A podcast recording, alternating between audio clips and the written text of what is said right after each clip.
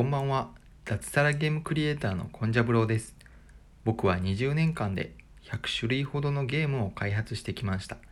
そのあたりのノウハウをゲームクリエイターを目指す学生向けに Twitter とブログで発信しています。もしいいなと思っていただけましたら、フォローよろしくお願いいたします。公式 LINE では友達限定コンテンツとしてゲーム作りの開発日誌を無料で公開しています。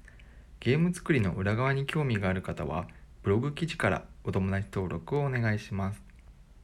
さて、今日もブログを更新しました。テーマは、コンティニューから学ぶ不屈の投資です。挑戦することも大切ですが、コンティニューする力、失敗しても立ち上がる力も大切です。スキーやスケートでも立ち上がる練習さえしておけば、ある程度思い切りよく滑ることができ、上達も早くなるからです。こけたり立ち上がる経験をたくさん積むことで前に進む力が育ちます。ゲームには手軽にやり直すコンティニューという機能があります。何度でも同じことを繰り返す経験が積めるのでゲームで心を鍛えることができます。現実世界で何度も同じことを繰り返すと飽きてしまいます。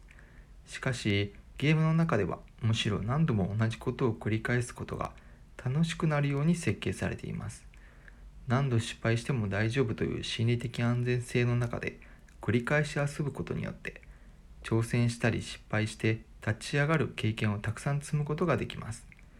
ゲームをし続けることによって継続する力や挑戦する力がつく。そういう点でゲームを再評価しても良いのではないでしょうか。以上差し当たり今思うことでした。私、コンジャブローはブログにて平日毎日4センチから6センチの記事を書いています。ツイッターや公式 LINE もよろしくお願いします。何か挑戦したいなと思っている方はお気軽にフォローください。一緒に継続していきましょう。それでは来週もよろしくお願いします。おやすみなさい。